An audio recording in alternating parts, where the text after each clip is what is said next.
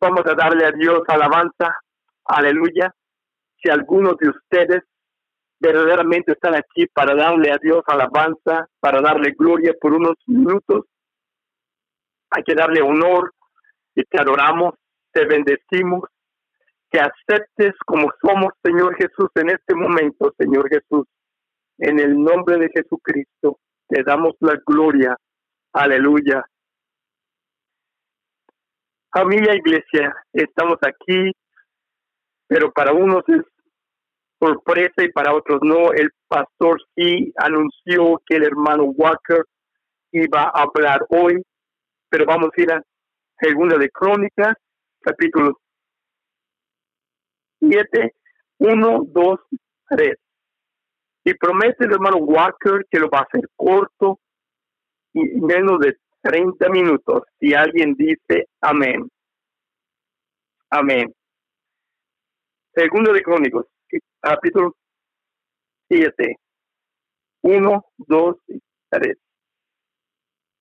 Y dice, pero te gusta pararte porque queremos honrar la palabra de Dios, así sea nuestro hogar. Ocupamos ver ese ejemplo de extra, que la gente se paró y se levantó cuando leyeron la palabra de Dios y si eres capaz.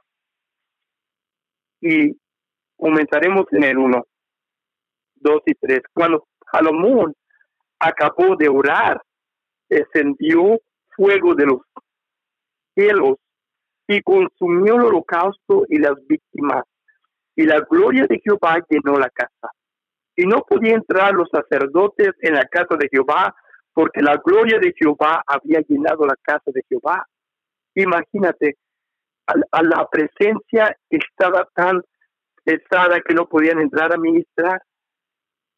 Cuando vieron todos los hijos de Israel descender el fuego y la gloria de Jehová sobre la casa, se postraron sobre sus rostros en el pavimento y adoraron y alabaron a Jehová diciendo, porque Él es bueno y su misericordia es para siempre. Amén, amén. Y va a ser algo un poquito diferente. Normalmente eh, le gusta al hermano Walker abrir la escritura un poco más, ampliarla, pero en esta vez va a ponerlas a qué sucedió cuando Dios el, trae su presencia y llenó el templo que ni los sacerdotes podían entrar. Y vamos a orar una vez más para que Dios ayude al hermano Walker para que pueda abrir nuestros corazones y recibir su palabra. Le damos gracias, Padre eterno, de que nos has juntado, nos has unido en nuestros hogares por medio de estos aparatos y la tecnología. Oramos que aún ahorita nos permita que tu voz entre en el corazón de los que escuchamos en este momento. Oramos que tu palabra, que no regrese vacía, pero que unja nuestros oídos para escuchar y nuestros corazones para entender y recibir tu palabra con un corazón puro. Permítenos recibirla con corazón puro, orando, que hable el hermano Walker tu palabra como tú le has dado. En el nombre de Jesús.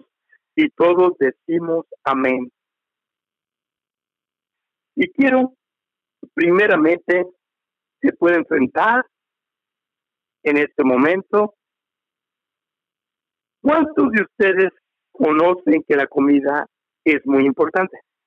Uh, tiene un amigo, el hermano Walker, que lo, lo invitó para reunirse con él.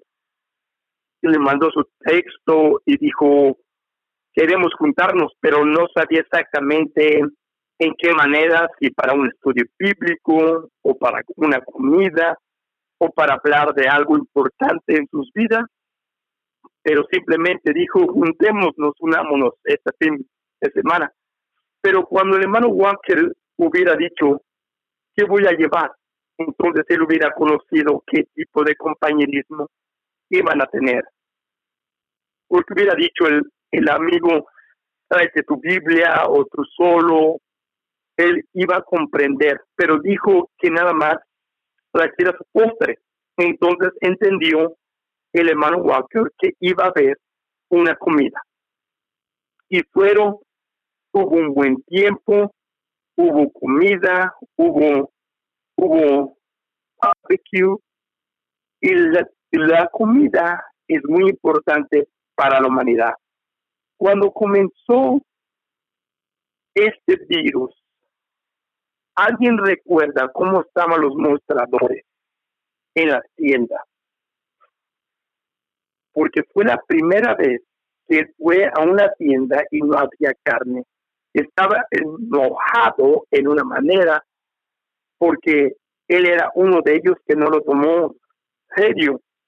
No fue él a comprar todo tipo de comida, todo tipo de, de papel.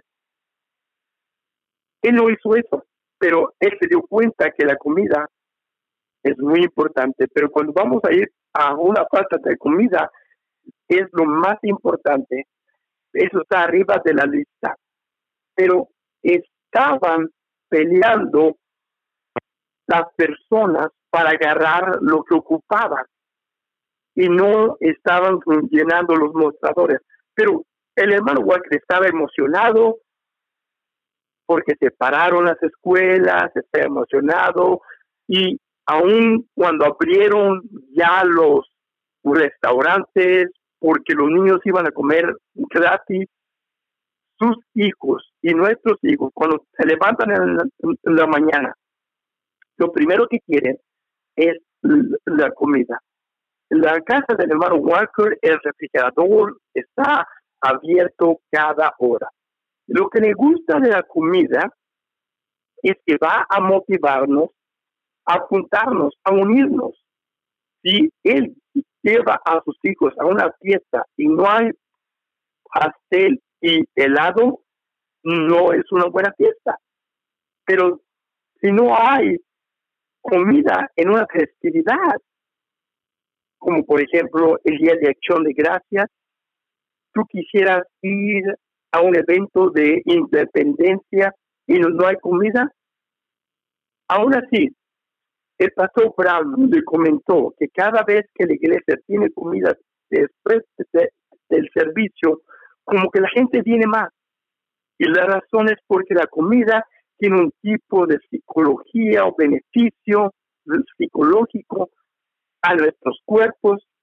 No sé quién esté viendo ahorita, pero te garantizo que después le van a dar a conocer al hermano Walker que a lo mejor estamos comiendo cuando estamos viendo o escuchando la palabra de Dios. ¿Por qué?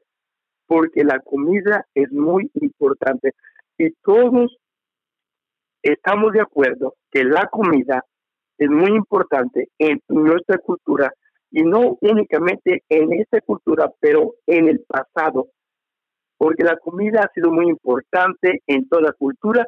Quizás no es lo mismo porque a unos les encanta este tipo de arroz, como Jasmine, le encanta a ellos el regular, en otro lugar como Hawái el puerco, a él le encanta a este, este toro y pollo, a otros vegetables, diferentes dietas, pero no todos comemos lo mismo y no todos comemos de la misma manera, pero hay una cosa que tenemos en común, que es el pasado y presente. Y nos dice que toda cultura está envuelta en alimentos. Y Dios nos ha creado así por un propósito. ¿Por qué Dios lo creó de esta manera? ¿Por qué nos creó de esta manera? Cuando leemos el Antiguo Testamento, en siete años, Dios quería asamblar a su gente, juntarlo, quería juntarlos, los hijos de Israel, en fiestas que iban a celebrar.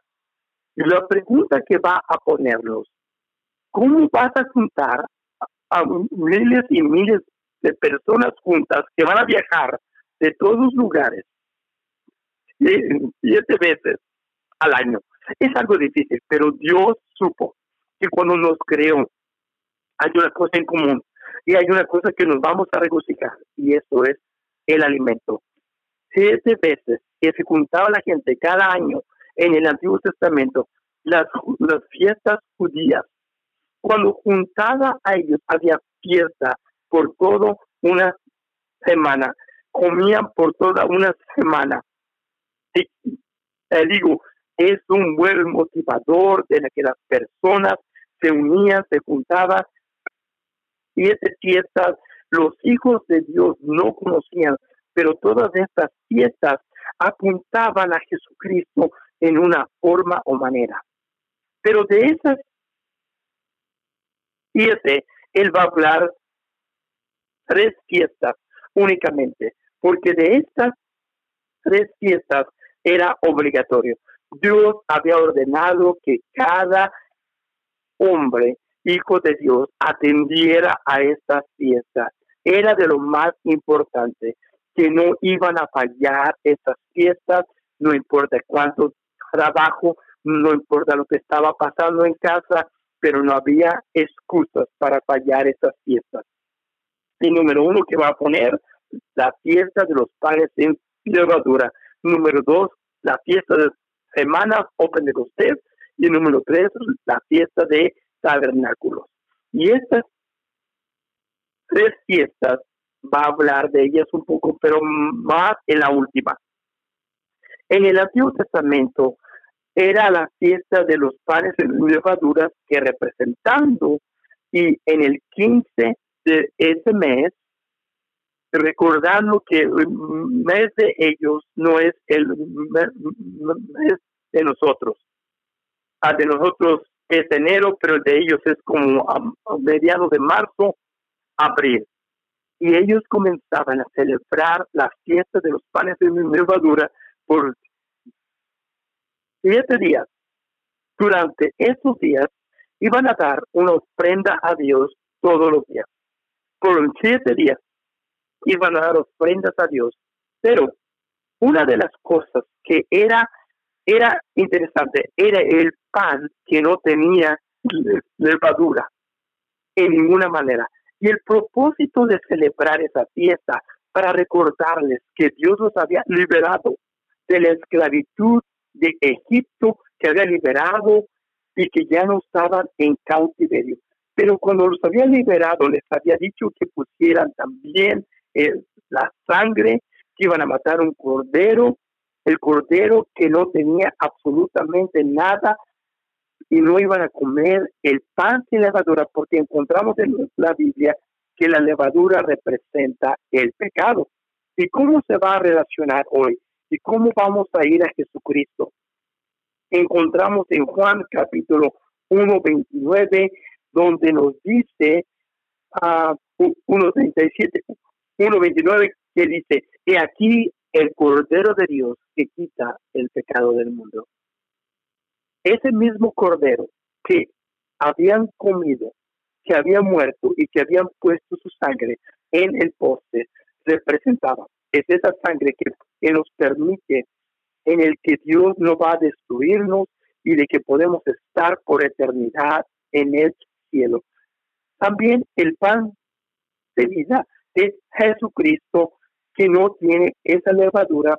Cuando decidimos comer y envolvernos con Jesucristo, Él va a llenarnos y va a darnos esa vida.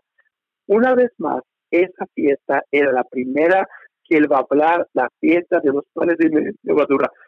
Número dos que va a hablar de esta fiesta, la fiesta de semanas o tabernáculos. Era la celebración por siete semanas consecutivas. Sí. Pero lo que lo hace interesante y significativo a nosotros, que mientras los discípulos celebraban, la Biblia dice que estaba en el aposento alto y el Espíritu Santo cayó y por